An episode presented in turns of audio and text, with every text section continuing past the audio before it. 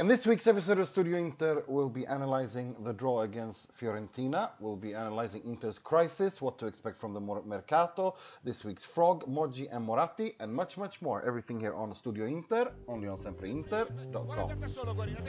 se ne va largo dall'estero il tiro, la spinta corta, Milito, e gol, e gol, e gol, e gol, e gol, e gol, e gol, e gol.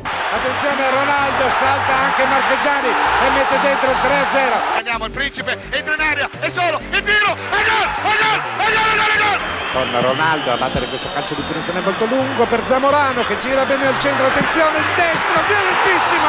E lo spettacolare gol da parte di Zanetti. La prima squadra che vince qua è la nostra Inter, l'Inter vince. E dillo, campioni d'Europa, campioni d'Europa, campioni d'Europa, campioni d'Europa, campioni d'Europa, i più forti siamo noi.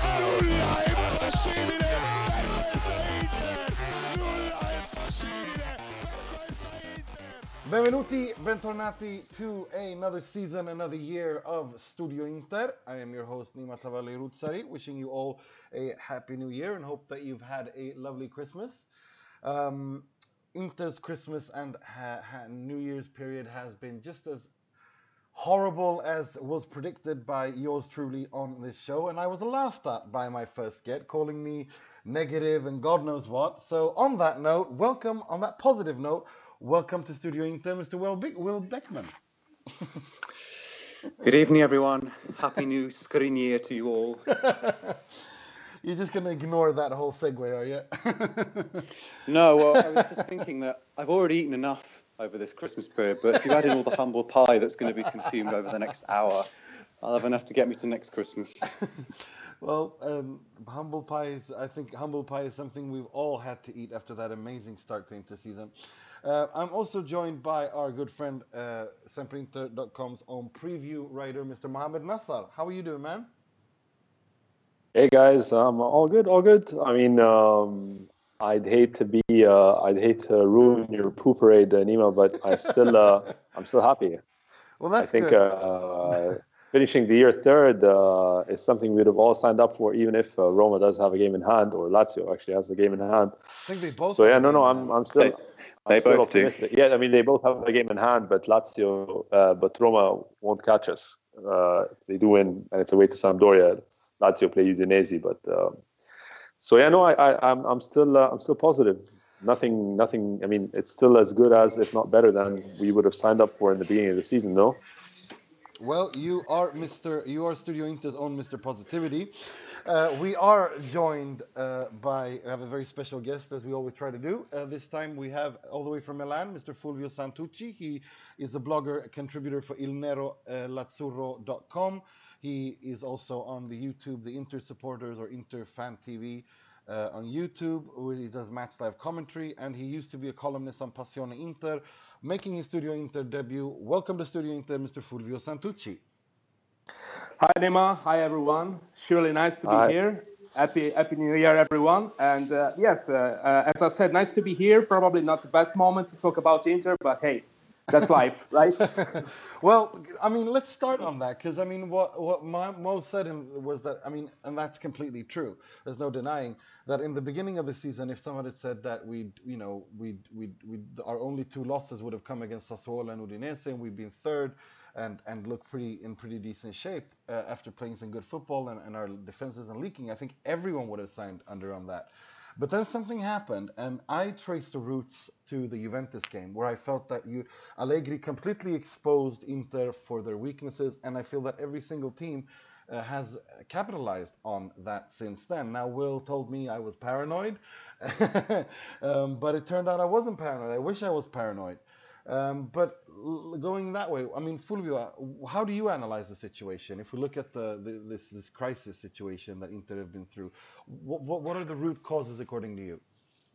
Uh, well, um, we uh, we need to we need to understand something here because uh, uh, I think that until the end of 2017, so basically uh, until the match uh, versus Lazio, we define generally this crisis um, that was actually a goal crisis, right? Because if you think about it, the, the matches against Udinese and Sassuolo showed a, a weird struggle in scoring, despite creating a lot of chances. I think 38 chances in two matches. That's crazy. And after that, um, an, another step back was clear as the derby uh, on the um, Coppa Italia uh, gave us a picture of a squad fell apart from the perspective of the physical condition, and uh, especially a sudden lack of condition in both Perisic and Candreva. Um, so this is uh, something that matters to me uh, because uh, um, you know AC Milan was not the most running team in the world at the, at the moment.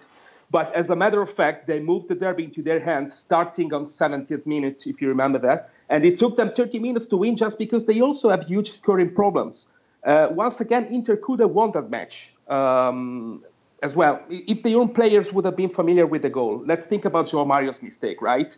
And we think about that mistake as we think about Icardi's mistake versus Sassuolo. In both cases, we could have easily scored first and change what happened later into the match, avoiding or postponing the crisis as, as we mean it today. Today is different because uh, we have a match to analyze uh, versus Fiorentina that, uh, in my opinion, was completely different from uh, all the matches uh, that um, that came so far after uh, the Juventus match. Agreed. Well, that's that's a really interesting analysis, um, Mo. Uh, if you look at, uh, I agree with you the fact that especially against Sassuolo, or, or above all against uh, Udinese, I would say we missed like a lot of chances. Inter created so much, and then it kind of sort of set, you know, they, they didn't score, and then like against Sassuolo, the same thing happened, where Inter dominated for large parts of that game and then we're unable to score, and then that kind of set them set in in their back heads, and then we saw this kind of collapse as, or, or, or a fall back, as you said, against Milan, uh, and then we saw a step forward against Lazio. So, I mean, based based on that, Mo, you said you were positive.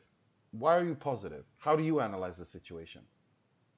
I mean, I, I tend to agree with uh, Fulvio. It's um, so it's it's a combination of factors, but it's not it's it's it's different things that have happened in different games. Like we said, uh, Sassuolo, Udinese, uh, just damn unlucky uh, not to get the right goals at the right time. I'm not go- I'm not going to even talk about the Milan game because you know the Coppa. It's a different mindset. It's a different story.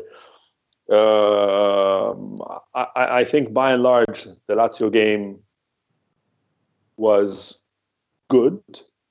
But the problem, like Fulvio said, was conditioning and then our only two attacking threats. It's, it fundamentally comes down to the fact that we can only attack with Perisic and Candreva. And there's no other real consistent attacking threat that comes that comes from anywhere else. And if these guys are out of form, if they've run themselves into the ground, their their physicality just does not exist anymore, or if smart managers like Simone Inzaghi know how to play them out of the game, then we've got nothing else to offer. And this is why the central this this is why the Joao Mario story is so difficult to you know to to uh, to analyze at the moment because he he ideally this this should have been the position from which we could have possibly attacked and and, and given an alternative solution and provided Icardi with other balls from which goals could come but you know that's that's the way I see it it's unlucky against Sassuolo unlucky against Udinese uh, good game against uh, Lazio. Fiorentina's Fiorentina. Everyone's tired. End of the year, and here we are. But by and large, the, the, the problem the problem where we like the the problem area, which was the defense, which was the shape of the side, in, in, in not letting goals in, has been solved. Even with D'Ambrosio uh, and uh, and Miranda out, and I think that's a great step forward that, that there's no uh, disagreeing with that. I think no one can can say that anything against how well Candreva has performed. Uh, sorry, Andrea Ranocchia has performed since coming in. I think he's been, I mean, he's been a little bit of a hero uh, to be honest. I mean, he's he were he's he's worked his heart out in these matches against Milan, yeah. Lazio, and and, and and Fiorentina, playing injured basically for for 70 minutes against Fiorentina. So I, I think you're absolutely right about that. Um, but let's go to Fiorentina game. The first for the first 45 minutes were absolutely appalling and abysmal, and a continuation of what we saw against the, in, in, in the Milan match, in my opinion. But then something, in my opinion, happened in the second half. Um, Inter started pressing much higher. Inter looked like they were enjoying playing football again. There was more energy, there was more tenacity, there was more speed in everything they did. And I actually thought that the second half was pretty decent. Am I alone in thinking that, Fulvio? Uh, well, partially agreed, Nima, if I have to be honest, because uh, on the second half, uh, um, actually, um, I, I had the impression that uh, Inter settled for the results and start changing completely the approach on the on the game. Um, basically, um, I'm thinking about uh, a first half uh, in which the squad, to me, appeared not organized in pressing, definitely not compact on the field.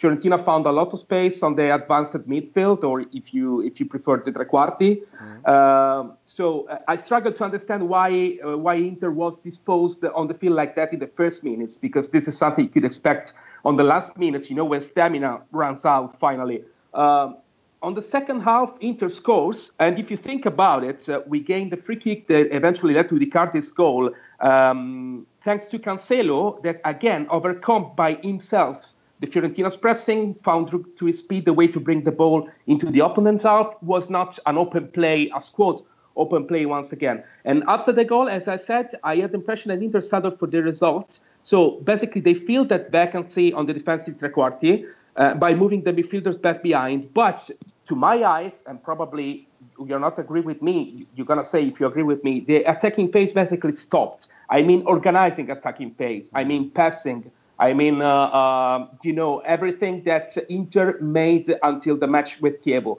Uh, so I, my, to my eyes, basically stop. And Pioli, on the other side, smell the situation and start putting on the field a lot of offensive players. It's like five players.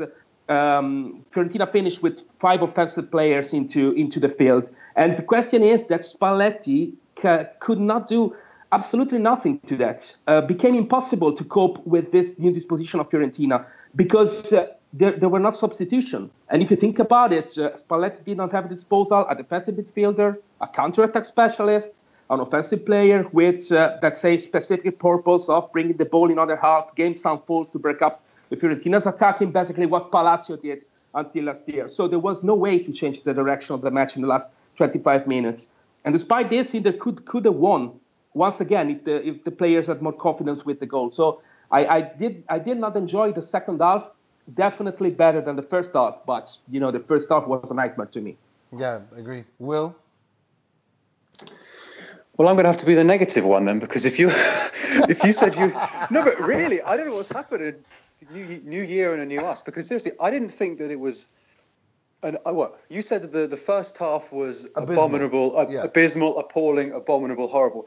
I would go as far as to say the second half was also abominable, awful, abysmal. Now, honestly, I people probably won't. I probably won't find a complete agreement with this, but I thought this was our worst performance of the season. I thought it was awful, okay. and that for that reason, yes, and for that reason, I think this is one point gain rather than two points dropped because there was nothing that we did in that game that warranted points.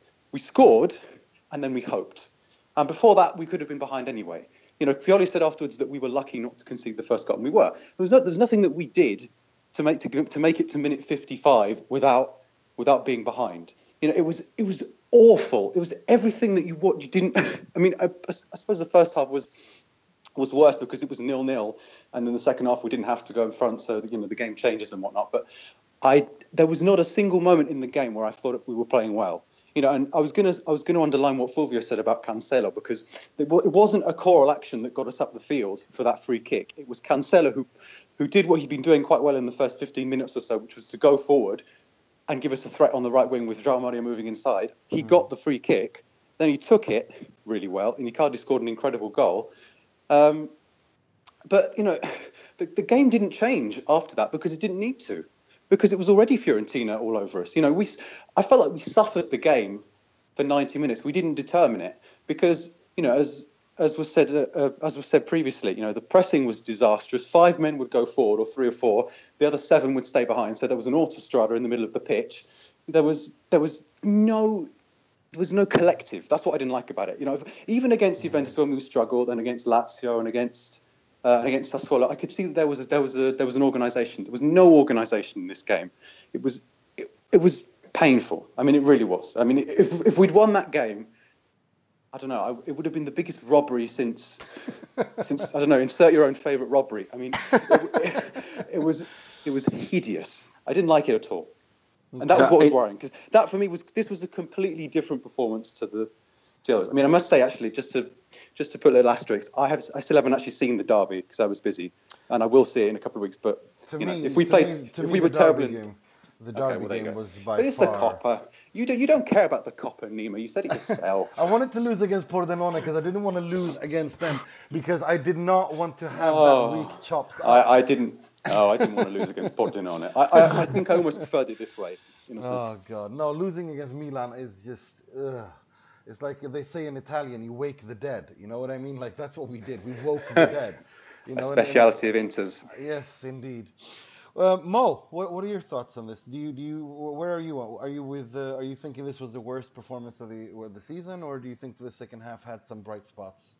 I, I, I find it difficult to judge this game in isolation. like I was saying earlier, you know, I think it's you, you you can't just look at the the Fiorentina performance in and of itself. You have to see it in light of the last five or six games. The mentality shocked uh, to bits. It's the last game before the break.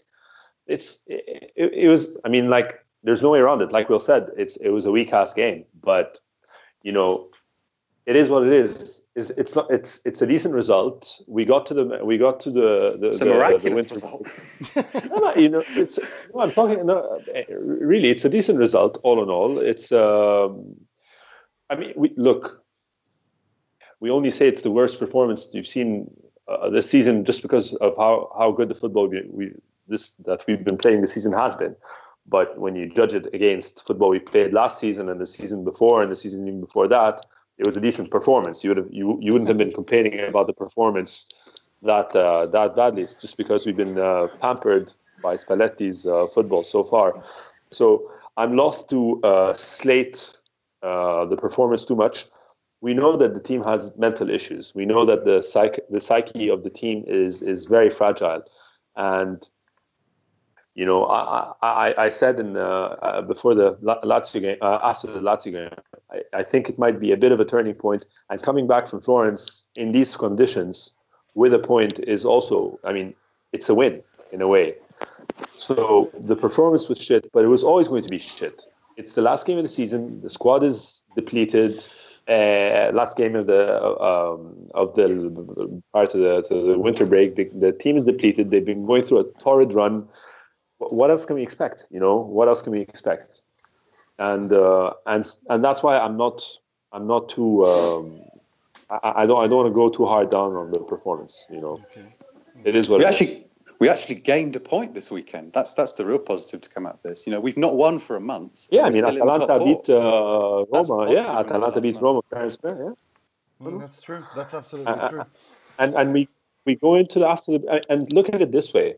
I mean, uh, you know, I, I'm a silver linings guy, but without that bad run, this Mercato might not might not. You know, the, like you said, Nima, these these these um, weak spots, these um, frailties in the squad were there for everyone to see, and they would they could have appeared in March, but maybe it's better that we, we had this slump in December, so that real work can be done in the Mercato to to actually give Spalletti the tools to uh, to, to realistically finish uh, in a Champions League position. You know, if we had finished top of the um, top of the, the, the league or in second place or whatever, uh, come uh, last weekend, and no reinforcements were made, and then we had a Mancini-esque uh, collapse in February and Mar- in January and February and March. Where, what, what tools would we have uh, had to be able to uh, to stop the bleeding? Nothing. So at least this way, you know, everyone sits up and perk, uh, gets perked up and, and, and looks at this mercato as something quite fundamental. You know, so I don't know. I, I, I I'm still happy. That's that's uh, the bottom bottom line. Well, that's- I'm, I'm well, not that's looking good then. into the game. no, no. Just to, I'm, I, I just need to be clear here. I'm not having a go at any individual or Spalletti for what happened. I just wanted No, to. no, put I understand. That, I just wanted to go strong on that because just to contrast what what had been said before. I don't blame anybody individually for what happened. I think it's, you know. Anyway, let's move on. No, I mean it's um, it's uh, I mean it's, it's you, you all raise really interesting points. Um, I mean I w- what I felt and I, against the the second half of the Fiorentina because because the thing is like I, I look at it a little bit like you do Mo this kind of this stretch of games. I mean I look at it first against Uh, what happened against Udinese, where I thought we we dominated, but we were we, we squandered chances, and then they scored, and then the heads fell, and then we repeated kind of the same thing against Udinese. Then we go into the Coppa Italia game where Inter played really poorly, and and then we have to pull ourselves up by the scrap of the neck against Lazio, where we do decently defensively. It's two good teams that kind of nullify each other, and then and then we're playing uh, Fiorentina away, where we where we usually struggle historically. We always struggled away. The first half is is really poor, but then something happens in the in the second half. I'm not saying we're playing well, but I feel like the, the a curve was kind of turned there. That now it's kind of on their way up again, in the sense that I felt that Perisic looked like he wanted to play football again. Um, Joao Mario, let's you know, let's not let's not even go there because as Bergomi said, the guy was embarrassing. Yeah. I mean, it was that it was, was, really funny. Like Fabio, I don't want to see him again. I've never. It's embarrassing what he's doing in this first half. But I mean, what was it like? After five minutes of the game, he was jogging back. I mean, looks like he's playing in slow motion. I mean, it's it is embarrassing, and and and yeah. and, and that, that, that be that as it may. But I just feel that maybe we've turned a corner now. Uh, this break could not come at a better time, I think. Well, it could have come. It could have come a week earlier. yeah, right. Agreed. no, I mean there, there are two teams that have that have paid for this for, for this experiment that Italy have done this season of, of, moving the winter break back by a fortnight. Fortunately for us, the other one is our direct rival, Roma. So um, we'll have to see what what's going to happen in two weeks when uh, when they play each other. No, I am. Um, uh, I, I don't know if we've turned a corner with that second half. You know, how, how many times I mean, did we I see? mean, in terms of attitude, you know what I mean? Like I'm saying. Okay, yeah, no, I mean they, they had a good heart and they had a good. We had two two centre backs who were throwing themselves in front of every cross that came in. Yeah. You know, everyone's every every other minute. You know, Skriniar and Ranocchia deserve monuments for what they were doing because not only did they play well, they played well in bad conditions because yeah. there was no protection from either from the wings or in, fr- or in front of them. So you know, if we, if it hadn't been for yeah. for those two, we could have you know, we could easily. But plus, there's another thing that's, which is worth remembering. Fiorentina are the most imprecise team in Serie A. I think they, they a couple of weeks ago, they I don't know if it's still the case, but they had, I think they had the most shots off target in Serie A. You know, they're a team that when they get to a certain point, it's like there's a magnetic field around the goal, and all their shots just go wide of the post. It's incredible. Um, so against a more a more clinical team, maybe we'd have lost. But I don't know. Oh, well, just just think if I may jump in, guys. Yeah, go, uh, go, go. Yeah, thank you. Just think about it, about the fact, uh, um, about about the chances, about how many chances we concede to the Fiorentina, especially in the first half, and try to fo- to try to focus if uh, Inter considered uh, this uh, number of chances of potential chances because Fiorentina wasted wasted basically the chances. Try to focus if Sassuolo, Udinese, Lazio, and Milan as well had all these chances. Uh, the thing that worry me that worried me and worry me now as well is that for the very first time in, in the season, I had the impression of, of a psychological weakness, mm-hmm. right? Yeah. And and, that, and a, a disconnected squad. If you if you see the first half, you see things that doesn't make any sense. Like I don't know, uh, tactical things like Icardi and Borja going to press on the side, and that's that's a good thing. But it's a good thing if, if the squad do the same thing uh, on, on the behind. But the rest of the squad did not did not play the same game. And uh, that's why we have uh, this uh, incredible space on, on, our defensive trequarti and a lot of, of, players of Fiorentina like Simeone, Benassi, Thereau, Chiesa, Veretout, five players that uh, mm, you know uh, took that space, uh, and nobody from Inter side has ever been able to fill the vacancy. So that's my impression was a disconnected squad. Just think about the, the match against uh, Napoli in San Paolo, mm. the defensive match against Napoli in San Paolo, and think about the defensive match with Fiorentina. Mm. Uh, that's, that's a lot of changes, guys, there. And I think that for the very first time, I think this is a psychological problem, a well, psychological that, weakness. That's, that's, what I was going to ask you, because, I mean, if you look at the game against Napoli, you had a Miranda there, we had a D'Ambrosio there. Here we had a Santon that was that started on the left side, then moved to the left, and then ended up in the, started on the right, uh, left side, and went to the right, and then ended in the middle. You had a Nagatomo who was feverish. You had a Ranocchia who was playing injured. How much do you think? I mean, don't you think those are more like not excuses, but more ra- like more more more valid uh, explanations rather rather than a psychological issue? But from my point of view, this is a possible explanation, but it is not a total explanation because uh, the, the, defensive the defensive space starts on the midfield, and on the midfield we have Vecino, Gagliardini, and Borja Valero, the same guys from from from the from the match against versus Napoli, the same guys, right? So a lack of condition, of course, but even a psychological weakness. It's like we are not connected. It's like we are not mm. doing things together. Mm. Uh, and I, I, I, I, I, tell you this, and uh, it, it's a gut feeling, okay. But uh, I have, I had impression, and I have to date impression that if Fiorentina would have taken the lead of the match today, we would, we, uh, we were talking about zero points and not one point, because Inter was disconnected from this match. And after score, they just settle up with the result and nothing more. That's that's. I agree with that analysis. I, I felt that way too. That if Fiorentina got the first goal, then that was it. That, like that was over. Yeah, I, I agree yeah, with you. I'm, that, that was I'm the feeling quite sure I had about as well. that. Yeah. yeah, I mean that, that's that's precisely the feeling I had watching this as well. Um, that this was definitely more, more, more, more, more that kind of a game where if Fiorentina, I mean, that's how I felt against Milan as well. That if when Milan scored, I, I felt that if Milan scored, then Milan are going to win. Like because Inter were never going to score that night. It just didn't feel like that. Um, so yeah. And to, you know that before the second half on Friday, Inter hadn't scored a goal since our last podcast. Wow. That's four and a half games. Wow. That that that says everything, doesn't it?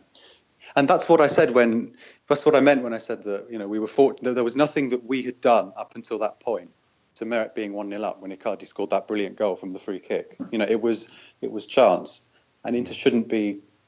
They shouldn't. They should never be left in that position where they're where they're kind of hanging on and hoping, and that's and that's what happened. I, I don't. I don't think the. Um, uh, I don't think the personnel argument is convincing to me at the moment because I thought uh, the the players who were playing on Friday individually I think they did quite well actually. I don't think I don't think we missed Miranda. I never had the sensation that we were missing no, Miranda. Maybe no. you know um, uh, somebody did say earlier today that if Inter had Miranda and D'Ambrosio uh, in defence, maybe they would have been able to resist that that that final onslaught from Fiorentina and manage to, to scrape a one 0 win. Maybe that's true. I don't know. We don't have.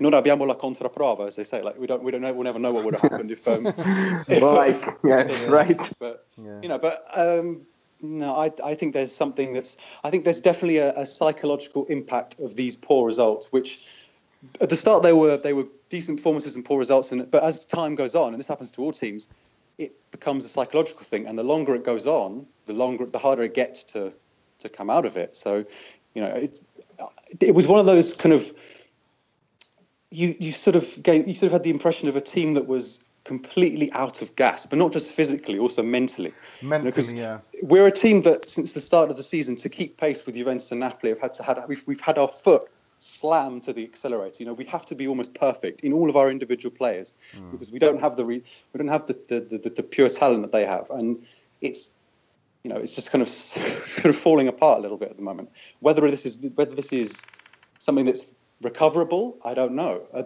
the the Friday's performance really was quite concerning because it was something that, you know, maybe think, with what is is it possible to to recover what we had two months ago? I don't know at the moment. Well, we're going to get into that because it is a it is the January transfer window, and that's known as uh, the mercato di riparazione in Italy, as the, the mercato, the transfer window of repair. But before we get to that, um, we I'd like to ask you guys who you guys think uh, the Sempre Inter uh, readers voted as the man of the match against Fiorentina. Uh, who do you think it was, Mo? Cancelo? Yes, he, he got almost 50% of the vote. He got 45% of the vote, followed by yeah. Samir Handanovic on 13.9% and uh, 13.5% Mauro Icardi. My personal uh, man of the match for that game was Milan Skriniar. I thought he stopped at least five or six times. He stopped one-on-ones against Handanovic. So for me, it was Skriniar. But who was yours, Will?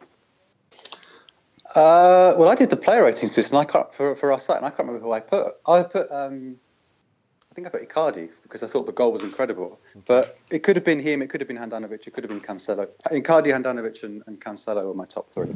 What but Skriniar was also very good. What about you, Fulvio? Who, who was your best best Inter player against Fiorentina? Uh, well, I go with Cancelo of mm. course, uh, for me, man of the match. Uh, and uh, uh, um, along with Cancelo, I would like to I would like to mention Borja Valero as well. And okay, Borja Valero has has missed has missed a chance, and it was an important chance, but in, the, in that first half that uh, mm, yeah that we discussed earlier that was not uh, a good. I think that only Borja Valero and Cancelo were able from time to time to properly organize the attack in transition. And uh, if you put out now Borja Valero from Inter, uh, we we lose definitely all our attacking force because mm. Perisic and Candreva now are gone basically on the form, and Borja Valero remains the only one to have some ideas in the middle, right? So I would like to mention Borja Valero for this reason, but my MVP is definitely Joao Cancelo. What about you, uh, Mo? Who's your MVP? No, it was uh, Joao Cancelo as oh, well. I, I did. Yeah, but uh, but I'd like to uh, like uh, affirm Fulvio's point of view regarding Borja Valero. I mean, I I, uh, I didn't I didn't I can't say that he stood out for me in that in that game in particular, but his importance in the side when uh, Candreva and Perisic aren't playing aren't in form can be overstated. So uh, yeah, no, uh, Valero is. Before, critically important. Before before yeah. we move on to the Mercato, I wanted to talk a little bit about who I personally had so much high hopes going into this season, who I thought was going to be a very important piece of the puzzle uh, if Inter were going to succeed. But he's been absolutely nothing, uh, no part of the success at all, and it's that's Roberto Gagliardini. I really thought that he could, he was going to turn out to be maybe a kind of like the the De Rossi of this Inter with with uh, you know obviously no other comparisons between them, but that kind of a role in Inter's midfield, uh, the metronome as they call it in Italy, and he's been anything but that, and I'm really disappointed. Now, is this something? Uh, is this a quality issue? Is this a mental issue? What do you think? Uh, what do you think, Fulvio? Uh, well, about Gagliardini, uh, a lot have been said, actually. Um, what I think is that uh, it's not a player that can make the difference by himself. So um, I, I, saw a lot of matches of uh, Gagliardini right now, and I noticed that uh, if the, um, the midfield as, as department is going well, Gagliardini is going, is going well too. Uh, but when Vecino is not into the game and when Borja Valero needs to do a lot of things like attacking, uh, be the first receiver, pressing, and so on and so forth, Gagliardini is lost. Basically, uh, what I expect uh, from from him, of course, uh, is uh, a less number of mistakes into the passing. If you think about the transition when when we when we um, when the first receiver have the ball and if that first receiver is Gagliardini, I think that uh, there's a huge possibility that uh, he missed the pass and basically offered the counter attack to the to the to the opponent side. So this is something that should be fixed. I trust him because I remember um, I remember the first the first matches um, in the in the in the last year in the last season.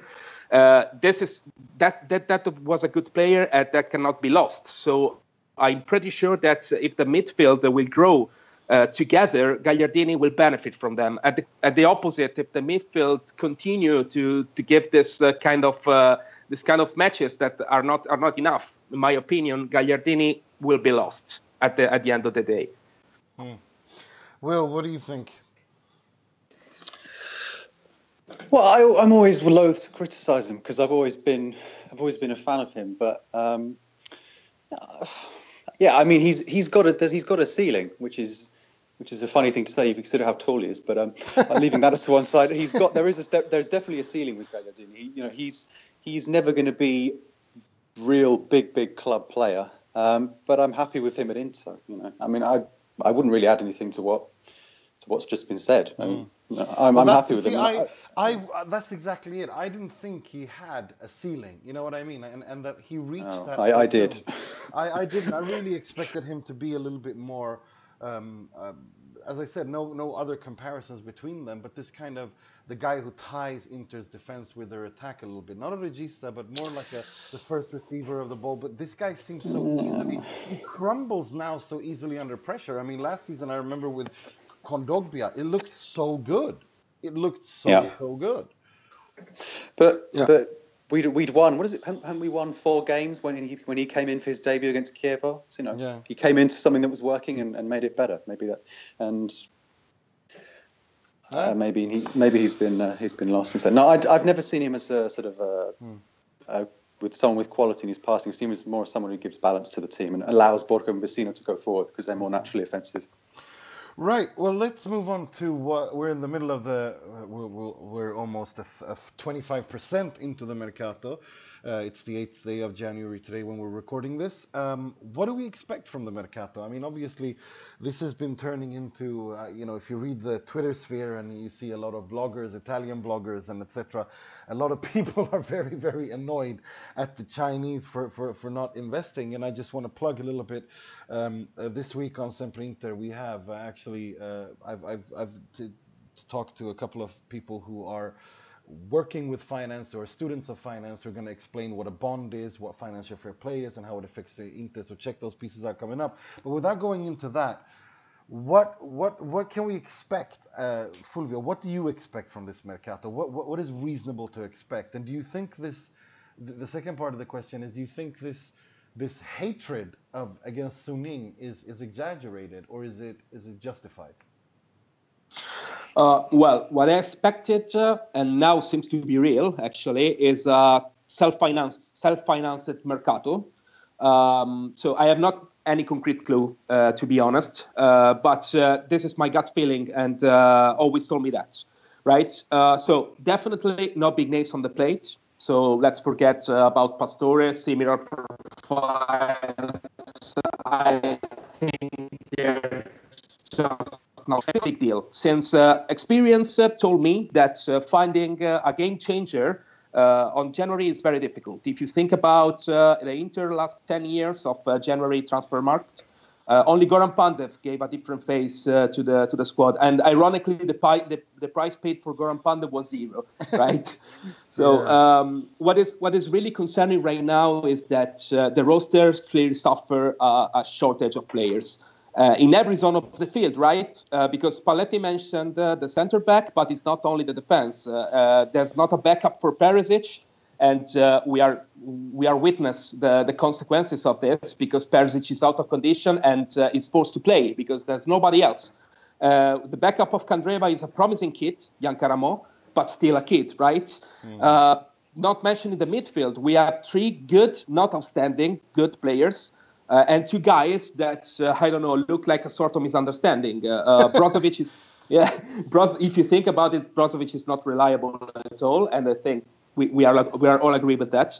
And uh, it's still not clear in what position and in what matches uh, João Mario can be useful. Uh, or in my in, for, for my from my perspective, is not is not clear uh, the role of João Mario and uh, even the skills. Um, my, my opinion, João Mario have no have no outstanding skills, right? Because you can say, okay, Brozovic uh, is not reliable, but at least he can shot from outside the box, right? But João Mario, I cannot find any specific skill to that player. So my priority for the um, for the lineup would be definitely the the trequartista. Um, this kind of profile, uh, I think that needs to bring solution uh, and goals. Um, appears to me as the only way to turn Inter into some kind of unpredictable attack because, uh, as Mohamed I think said before, uh, we only attacking down the wings. So Perisic and Candreva are the only weapon that we have for the for the attacks, and uh, this this could be a relief for the wings uh, that wouldn't have the responsibility, the burden to sustain the, the entire attack. Uh, all right, this is all all good, but when we come to concrete things, at the moment uh, the Inter Mercato seems to me like a sort of dead end, right? You cannot buy if you don't sell, but on the other side, if you sell, you don't solve the roster shortage and we will go, we will go back to the square one in some way, right? so apparently, the only solution are the loans. It's difficult to understand if uh, we can propose, as usual, the loans with obligation because it's not clear if uh, it's unusual, but it's like that, or at least seems like that. And of course, there are not uh, so many teams disposed to enter into these deals with those strings attached, right? So uh, on the on the center back, I think it's pretty clear that the vacancy will be filled by Bastoni. Yeah. But it, it's another situation in which a kid needs to stay in the bench instead of going playing on loan. because you know the, the squad is, con- is constantly running running out of players right now, and uh, this is not the best scenario for the team, and neither for the growth of this player, Karamoh and Bastoni, that are forced to to go on the bench. So I don't have any clue about that, guys. Uh, I don't. I'm not uh, telling any names because I really don't have any clue. I don't know how we can make mm, this mercato with zero budget because uh, at my eyes appears like that. Remember when Conte? I think it was when Antonio Conte won his second or third Scudetto in a row. When they asked him how, you know, congratulations. I think it was Sky Live, and they and he said well, you know, you can't go to a hundred euro restaurant with ten euros in your pocket. That's um, a very famous quote. In, yeah. and, and, Inter have taken that one step, one step more. They, they, Inter are actually trying to get in to the coolest nightclub in the world, Champions League, with zero euros on their pocket. Yeah. and, and, yeah, right. They're, try- they're blagging. They're blagging. Yeah, they really are. Yeah. Um, but th- see, th- that's what I wanted to, you know, this kind of, I think, we, you know, your analysis was spot on there, Fulvio, and there's nothing else any of us can say because I think that's basically all the names that are being discussed, and, and I think your yeah. analysis is spot on there. So uh, let's move on to this because this part that I really wanted to talk to you guys about this this hatred that I've seen. I think you've all seen uh, the hashtag Suning out, Suning this, Suning out. I don't understand this. Suning have been at Inter for what, like a year and a half they have raised the revenue of a club that has not played in Europe uh, or in the Champions League for at least five, six years to 320 million euros per year in revenue. That's amazing for a club that doesn't play in, in, in the Champions League. And still, they can't do anything because of the financial fair play. So why why is this Fulvio? I mean, you're from Milan, you're Italian. Where does this where does this frustration against them? Is it because they're Chinese and they're foreign? I mean, w- what is the frustration? Explain to us. Uh, well, uh, yes, I, it's probably some Italian thing, and uh, you can confirm me after my analysis here. But I think that uh, what is happening uh, with uh, what you're saying is a legacy from the um, from the Moratti period, because you know, um, earlier at the, the, the, football in Italy was, was very different, right? Was not revenue, uh, no attention to the um, to the financial uh, to the financial terms by the supporter. Right now, it's it's very the, the financial things are very uh, supporters are very concerned for the financial things. So um, when Moratti was here, basically mm, there was no kind of revenue, and um, despite of any revenue, you you were sure that uh, a big players uh, at the end of the of the transfer session would arrive right? So uh, it's uh, it going it, it, went ahead, I think, for 20 years, always like that, right? And uh, at the end of the 90s, Inter was uh, was uh, called uh, the queen of the mercato, the regina of the mercato, right? But at the end of the day, no trophy arrived at the end of the season. So this uh, this uh, this is concerning. But uh, uh the, the point is that uh, uh, this this period, this Moratti period, and this this Italian football period, leave this legacy in the supporters that the more you spend, the more you win. Right? Ah. That is not it's not a perfect science. You can see AC Milan what they did this this summer. Right? Spent a, a lot of money and they are first, yes, but in the other side of the of the standing. So yes, it's not a perfect science, but uh, it's um, it's a legacy that uh, mm, I think that uh, tells to the supporters that uh, the more you spend, the more you win. Of course, uh, there's uh, there's um, an halfway between spending a lot and spending zero. As one of you, I can I can understand I can understand the supporters that are complaining with with with Suning. Um, but you know, uh, it's uh, it's something like that. It's something that uh, uh require a lot of time before being forgotten. What uh, what was the Italian football before and what it is right now? That is basically uh, in line on the same page with the European football, and um, earlier was not like that. Yeah, no, you're absolutely right. Um, but I mean, what is your what, what do you think? I mean, regarding Suning, I mean, their performance so far as an owner. What is your analysis on that? Uh, well, uh, Suning uh, at the beginning uh, uh was uh, naive, my opinion, because uh, spent a lot of money for two players that was not necessary. right? And this is a fact because João Mario, yes, was was uh, seems like a great deal, all right, but uh, there was Banega, and basically Banega and João Mario uh, shared the same position for all the years, and uh, this uh, sharing position, uh, you know, was not was not a benefit for for both players. Banega eventually gone to to, to Sevilla, and João Mario stays here. But uh, question is that uh, uh, last the last year mm, was um, you know uh, in the last season at the beginning of the last season there was a lot of mess into the into the um, into the management into the board into other um, with the with the coach Mancini in that case. so at the beginning they were naive. After that they learned. they took Sabatini that is a skilled um, a skilled manager in uh, in Italy, and uh, things are getting better right now. Uh, but uh, there was something that happened into the last summer, and I think that is related in some in some way the, with the Chinese government and uh, this is something that probably tied uh, the hands of Suning right now. Uh, of course, supporters are not disposed to understand this because question is, uh, you need to, you are here, okay? We can understand your problems, but you need to take care of the of the needs, of the primary needs. Uh, primary needs of the of the squad, and uh, of course the shortage of players now it's a it's a primary need. So I can understand from one side the supporters, uh, from the other side, it's not fair to say Suning out because from the financial point of view, Suning is doing a great job. Um, but uh, you know, it's a matter of time. You need to have to be patient before uh, before taking uh, the fruits of the work of uh, of Suning. And Inter supporters, uh, from the once again from the legacy of the past, are not so keen to be patient. Right? They want all and they want it now. That's a good. That's a brilliant analysis. Give it to me now and give it to me everything. Yeah, um, but um, Will um, and and and Mo, I want to hear what your. I want to pick your brains a little bit about the Suning situation. I personally think they've handled themselves ex- excellently. I don't think there's anything else they could have done except for, as Fulvio said, the the Gabigol and, and Joao Mario thing. But the Gabigol thing is just it's legendary now, isn't it?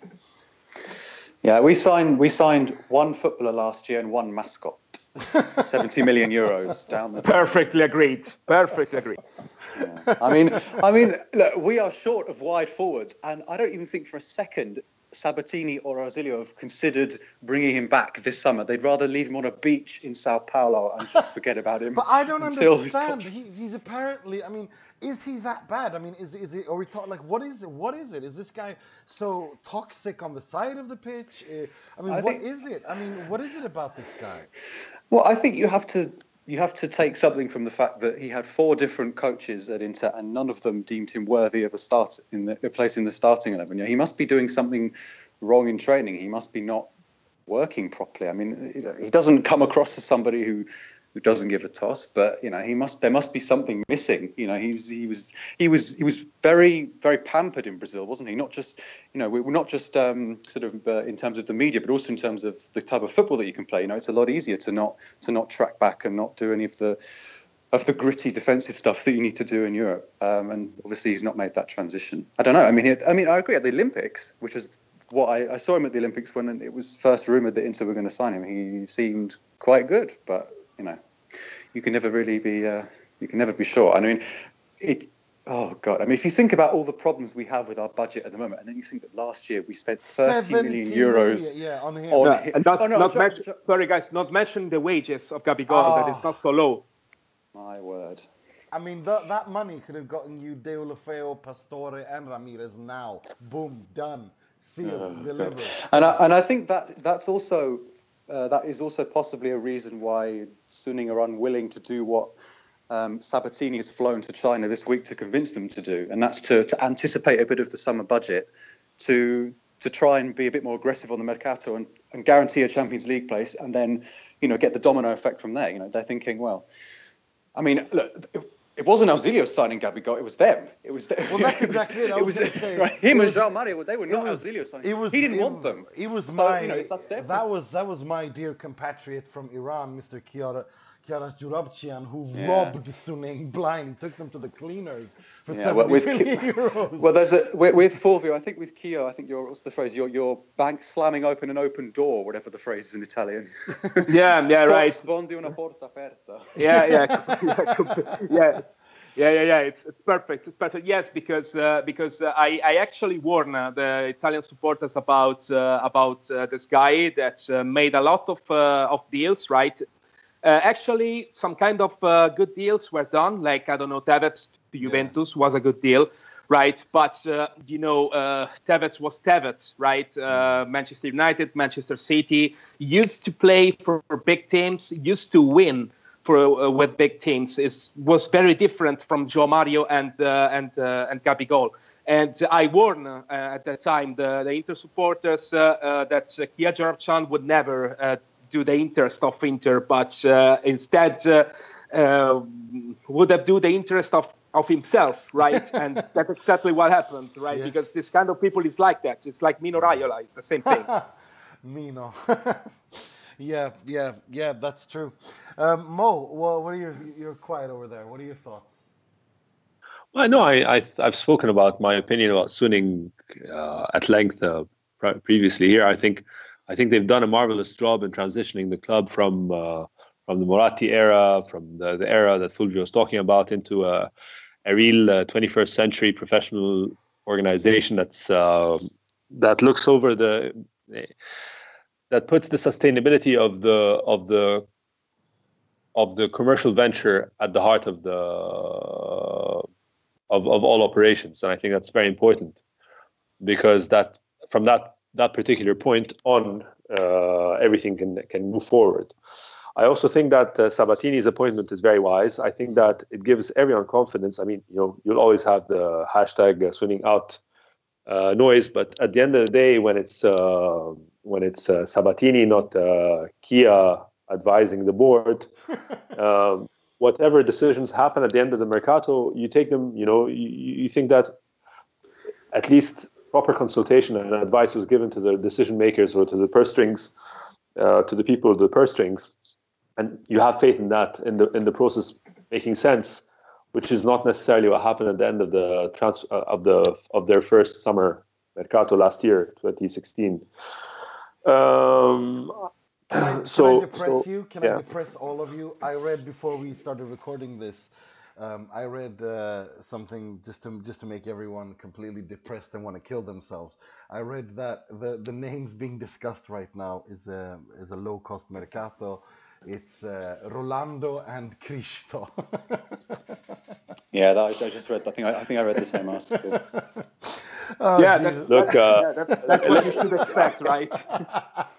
Can, can I tell you something? Uh, you know, Nima, if if Spalletti can do this, can have this these four games with Ranocchia performing that Yeah, well, and true. this is coming from the guy who hates Ranocchia with a passion. Huh?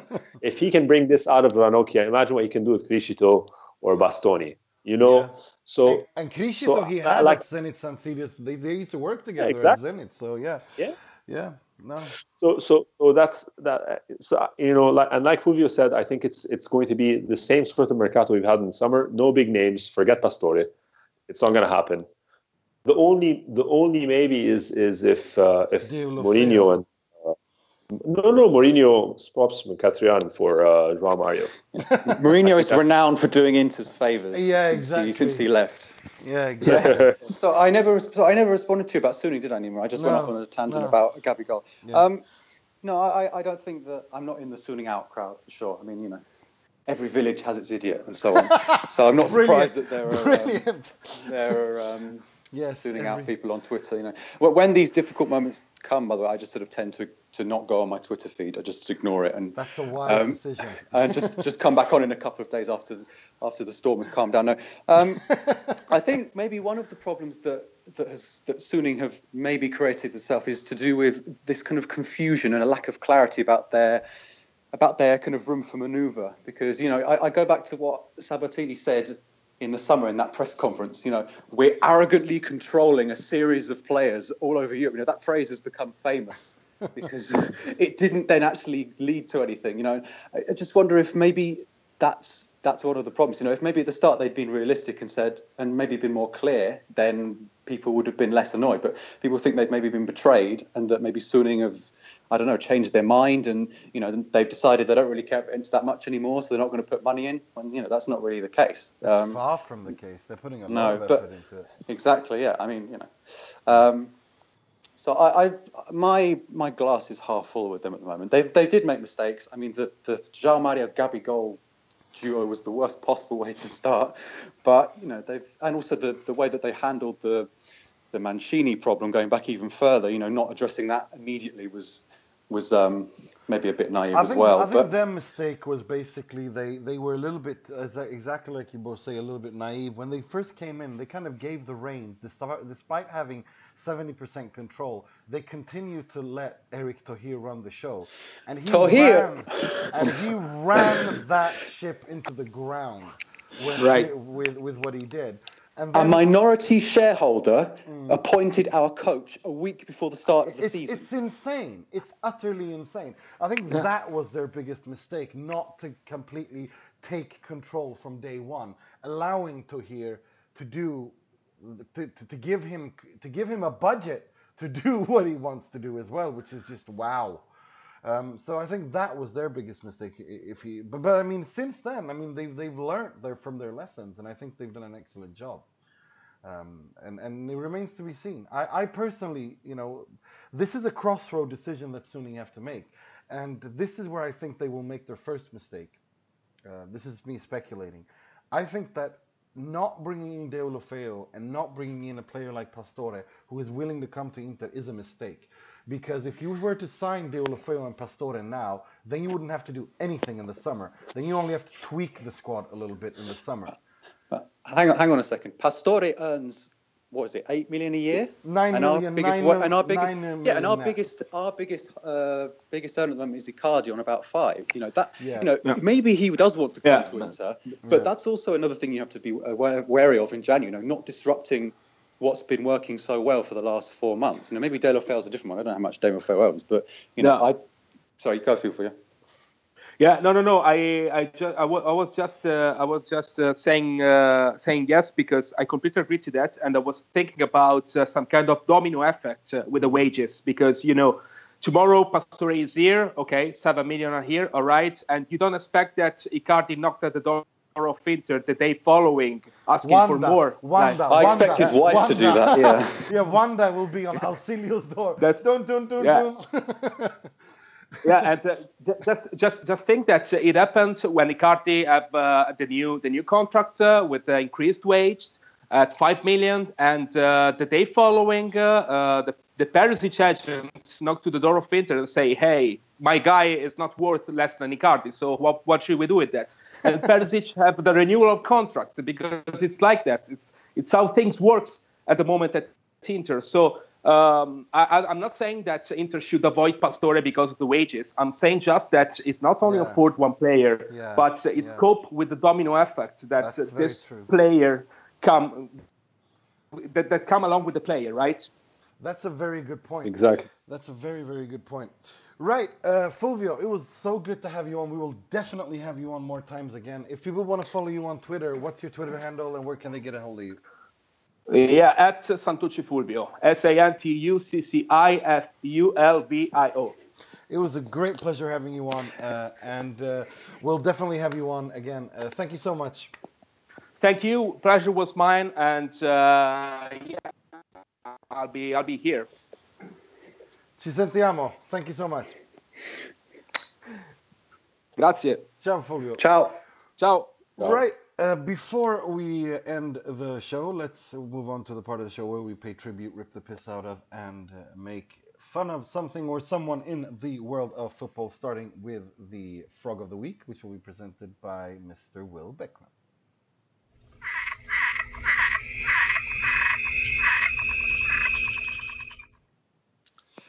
Okay, the Frog of the Week this week is Marcelo Brozovic's beautiful new cafe bar, which he set up along with his family in uh, in Croatia with the rest of his family. To be clear, just in case you haven't um, just in case you haven't been across this story, um, then here are the details. It's called Epic, Epic Brozo Cafe Bar.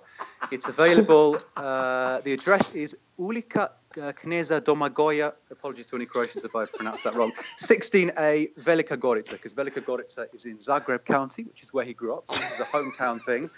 Uh, the daily running of the shop will be done by his sister Emma. Emma. Yep, Emma with one M. yeah. Um, just some more, some more background information. Uh, isn't the sign. That, isn't, isn't yeah? I was gonna say, isn't the sign? Yeah, yeah, yes, yes, we're getting there.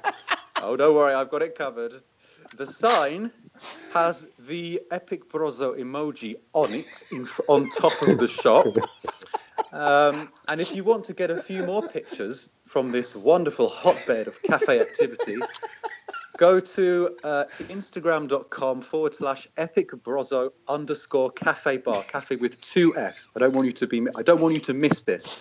There are pictures on that on that account. Um, Brozovic playing darts inside the cafe and uh, looking very happy with himself. There are some sachets with the epic Brozo emoji on it. And there are also lots of pictures of customers doing epic Brozo selfies, such as Brozovic's own sister. Um, so if you're ever in the Velika Gorica area and you're thinking, I really want to be pissed off by a group of people who I would never want to be friends with, run on down to Epic Brozo Cafe Bar. I mean, that logo looks like it was made by a nine-year-old. I mean, like, honestly. Well, Bro- Brozovic does have the brain of a nine-year-old, so it's possible. true. You know, we were discussing, we were saying earlier how he's not reliable. I mean, this, this, the reason I picked this, this is just, it's just another example of how this guy is just on another planet to the rest of us, He nine really times out of ten. He You know, we is. are, we are, we are struggling. We're in crisis. Where there's a lot of people are angry. Brozovic is oblivious to all of this. Firstly, because he doesn't speak the language of the country he's in, and he's the only thing he cares about is that he's my new cafe is coming up. Yeah, I mean, he said Perisic was asked about this in an interview a year or so ago, and he said Brozovic has told me he won't learn Italian until he can find a woman teacher. Right. so I know how you can expect this man to be reliable for the team The is, uh, thing is is, I don't know me. how many I- times I've said it on this show that this guy has exactly everything in terms of talent to become one of the best players in the midfielders in the world, but he has absolutely no brain. He's brain dead, and and I think No. he just and I think Epic just, brainless. epic brainless. And I think he's just everything about him. I mean, last summer uh, before Jovetic was sold, when him and when him and Brozovic were sharing rooms, it Oh, was it was that was that was my evening fun.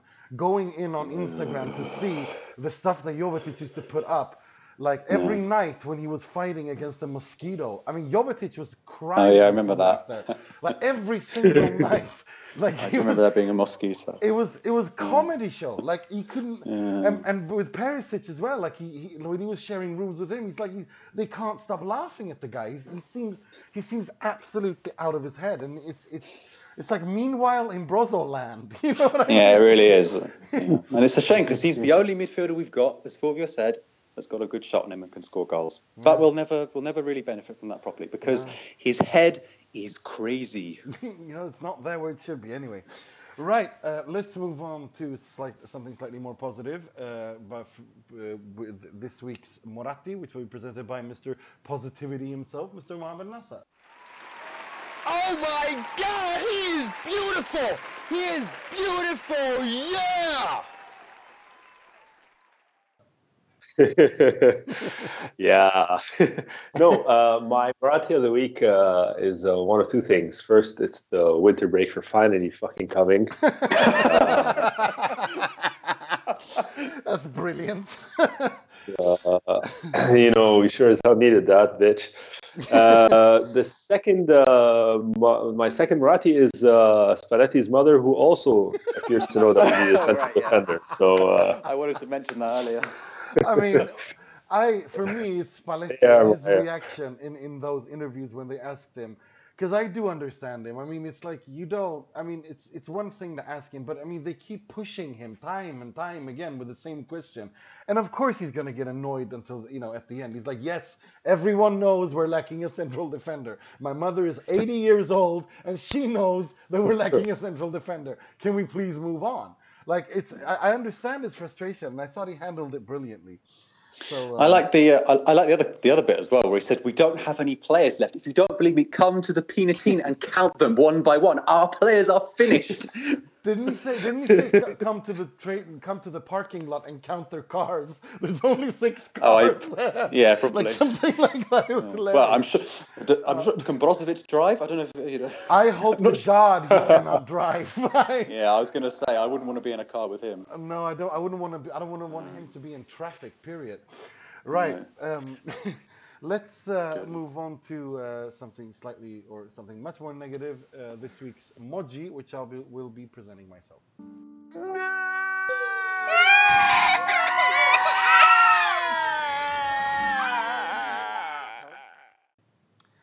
We keep getting back to this week after week, but what happened to Blaise Matuidi in Cagliari's uh, in Juventus away game against Cagliari is just out of order.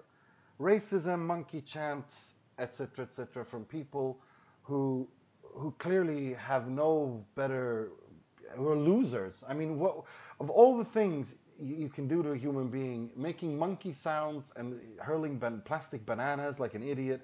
I don't know. I don't associate being black with being an ape. But you standing there making monkey sounds and waving plastic bananas and throwing bananas makes you more like an ape. Um, so thankfully, uh, what I what I thought, you know, without a shadow of a doubt, the people who were again the racism hurled against Matuidi, Moggi of the week. Uh, but I want to. There is a there is a pretty there's a really nice uh, upside to this, and that's how Cagliari handled the situation, and the the message they sent to Matuidi on Twitter, uh, what what what Ma- Mario Balotelli, how he handled the situation, saying please don't judge old Italians, my my friend, we're not all like this. These are just some idiots, and how the culture community kind of came together because this has just got to stop. In in any other civil like this doesn't happen in in France. This doesn't happen in in the UK because or in the Premier League. It it just doesn't exist, and it just it has to, it doesn't happen in any other professional sports except for in Spain and and Italy. And it just needs to stop. It- It's not civilized. It does not belong in a civilized discourse. Here, here. I think you know you. Yeah, difficult to, to add much to that. It's unfortunate for um, for Cagliari in particular because this is the second uh, racist-related incident that they've had in seven months. Because if you remember, Sulley Muntari Yeah. had a, a similar problem when he went to the to play there with uh, with Pescara at the end of last season. He actually walked off the gate, they walked off the pitch um, at the end of the game because uh, he'd uh, he'd suffered some uh, racist abuse of some sort. And I really should have looked this up before I came, but I think did I see something to do with uh, some chants coming from Inter fans during the derby at Christmas? Yeah, did I did I make that up? yeah, so yeah, it's no, this no, is not this is this is you know this is something that has to be approached by by all of us with you know absolute neutrality. You know it can't be one rule for Inter fans, one no rule for, for everybody else. So you know it's not just Cagliari that have No, no, have no. got This, problem. is, It's not this just- isn't. This is a problem in the Serie A. Let's be completely honest about this. It's We're- systemic. Yeah. Well, well, it's Yeah. a problem in Italy. It's not just a problem in Serie A. It's, it's, Yeah. a, it's a societal issue, isn't it? Yeah, exactly. But I mean, there is racism in other countries as well, but they've managed to keep it away from their football, and that's because there is a will to keep it away from football. Now with Tavecchio gone, maybe maybe some if Tommasi comes in or someone else younger who has a much Yeah. more modern view and a perspective of the world, maybe we can finally once and for all sort this shit out. Yeah, I mean, you made a good point about about Tavecchio because you know how it, how is an Italian football federation supposed to stand up to racism when their president, you know, has, has said the things that he said over the last two years? You know, you know the the you know there's that phrase in I think it's German that you know they often say the fish stinks from the head.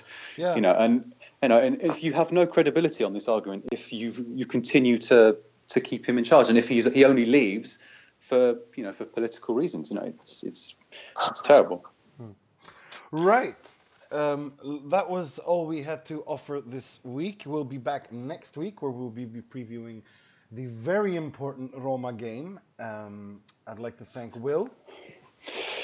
Thank you, everyone. Can I just say one more thing before we leave? Because I meant go, to put go, it in go. the, the, the match section. Congratulations to Stefano Vecchi and the Primavera because they won the Super Coppa yesterday. Yeah. They beat Roma and they earned us 550,000 uh, euros. That was Yeah, uh, that's nice. yeah, T- together with the with the Coutinho two million, we've almost got And- three. and no, no, no. We have got three. We have we have got three because Suning have given us three and a half million, because we finished the first half of the season in the top four. That was agreed when they did the training uh, ground Ah. naming deal a couple of years ago. They said that if we were going to be in the top three at the top four at the end of at the end of the first half of the season, so after the Lazio game, they'd give us three and a half million euros, and they also said that this season they'll give us five hundred and fifty thousand euros for every big win that we had, and we've beaten Roma and Milan so far this season. So in total, it's four point six they've given us. Well, plus the plus the Coutinho millions, we're you know we're almost working up to an arm and a leg of Pastore here. Um, Yeah, absolutely. Sorry. Thank you. Thank you for having me on. And uh, yeah, have a nice winter break, everybody. Um, and also like to say thanks to Mo for joining me again. Always a pleasure. Always a pleasure.